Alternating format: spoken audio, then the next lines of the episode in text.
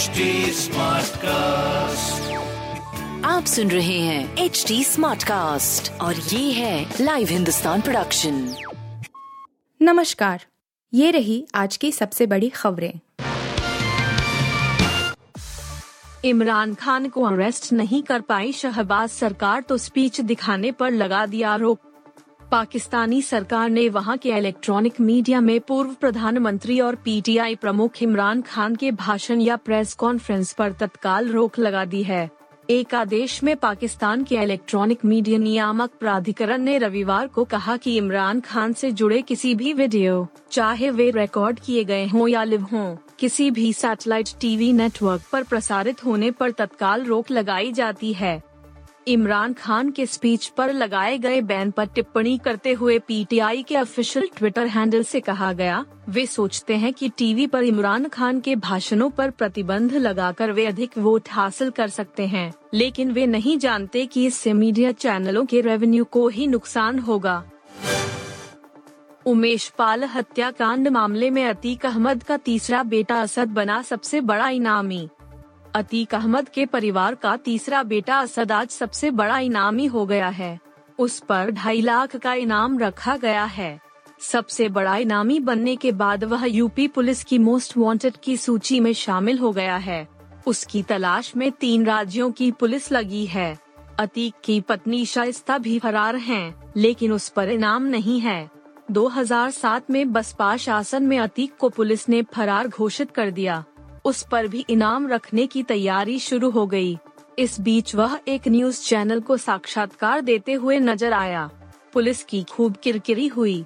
फरवरी दो हज़ार आठ में अतीक अहमद की नाटकीय अंदाज में दिल्ली में गिरफ्तारी हुई। पुलिस अतीक के भाई अशरफ को नहीं पकड़ सकी। धीरे धीरे उस पर एक लाख का इनाम हो गया। यूट्यूब देख नाबालिग ने घर में दिया जन्म, बाद में कर दी नवजात की हत्या। महाराष्ट्र के नागपुर शहर में कथित यौन शोषण की शिकार पंद्रह वर्षीय एक लड़की ने पहले तो यूट्यूब वीडियो देखने के बाद अपने घर में एक बच्ची को जन्म दिया, फिर नवजात की हत्या कर दी। पुलिस अधिकारी ने बताया कि लड़की का यौन शोषण करने वाले व्यक्ति से उसका परिचय सोशल मीडिया के जरिए हुआ था। अधिकारी ने बताया कि उसने अपनी माँ से यह कहकर अपना पेट छुपाया कि उसे कुछ स्वास्थ्य समस्याएं हैं। अम्बाझरी निवासी लड़की को मामले को छुपाने के लिए घर पर ही डिलीवरी करने का आइडिया आया और उसने यूट्यूब देखना शुरू कर दिया। अधिकारी ने बताया कि दो मार्च को उसने अपने ही घर में एक बच्ची को जन्म दिया और तुरंत ही नवजात की गला दबाकर उसकी हत्या कर दी। उसने शव को अपने घर के एक बॉक्स में छिपा दिया। मोदी सरकार आज से बेच रही सस्ता सोना, जाने कीमत और छूट के बारे में। इस होली पर आप अपने पोर्टफोलियो को सोने के रंग से रंग सकते हैं। मोदी सरकार एक बार फिर सस्ता सोना बेचने जा रही है। अगर आप सस्ता सोना खरीदना चाहते हैं तो आपके पास दस मार्च तक मौका है। इस सोने को चोर नहीं चुरा सकता, क्योंकि निवेशक को सोने को भौतिक रूप से स्टोर करने या रखने की कोई आवश्यकता नहीं है। सरकारी सॉवरेन गोल्ड योजना में निवेश का आज यानी सोमवार से फिर निवेश कर सकेंगे। पाँच दिन के लिए खुल रहे सॉवरेन गोल्ड बॉन्ड के लिए कीमत पाँच हजार छह सौ ग्यारह रूपए प्रति ग्राम तय की गई है। भारतीय रिजर्व बैंक ने एक बयान में कहा कि दो हज़ार बाईस तेईस की चौथी श्रृंखला के तहत स्वर्ण बॉन्ड योजना खरीद के लिए छह मार्च से दस मार्च के दौरान उपलब्ध होगी। बल्ले पर धोनी का नाम लिखकर की बल्लेबाजी, डब्ल्यूपीएल के मैच में ठोक दी फिफ्टी। वुमेन्स प्रीमियर लीग यानी डब्ल्यूपीएल के पहले सीजन की शुरुआत हो चुकी है। रविवार पाँच मार्च को दो मुकाबले खेले गए।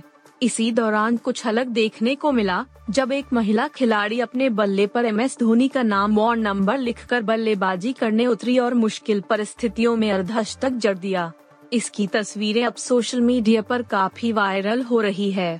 दरअसल यूपी वॉरियर्स टीम की बल्लेबाज किरण नवगिरे जब बल्लेबाजी करने उतरी तो उस समय टीम का एक विकेट तेरह रन पर गिर पड़ा था। एक सौ सत्तर रनों के लक्ष्य का पीछा करने उतरी टीम को अच्छी शुरुआत की जरूरत थी। ऐसे में किरण नवगिरे बल्लेबाजी के लिए उतरीं। इसी दौरान उनके बल्ले पर कुछ ऐसा देखने को मिला जिसकी चर्चा काफी रही। आप सुन रहे थे हिंदुस्तान का डेली न्यूज रैप। जो एच टी स्मार्टकास्ट की एक बीटा संस्करण का हिस्सा है।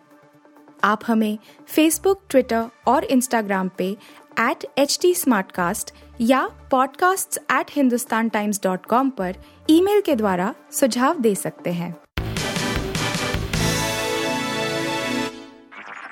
आप सुन रहे हैं एच टी स्मार्टकास्ट और ये था लाइव हिंदुस्तान प्रोडक्शन।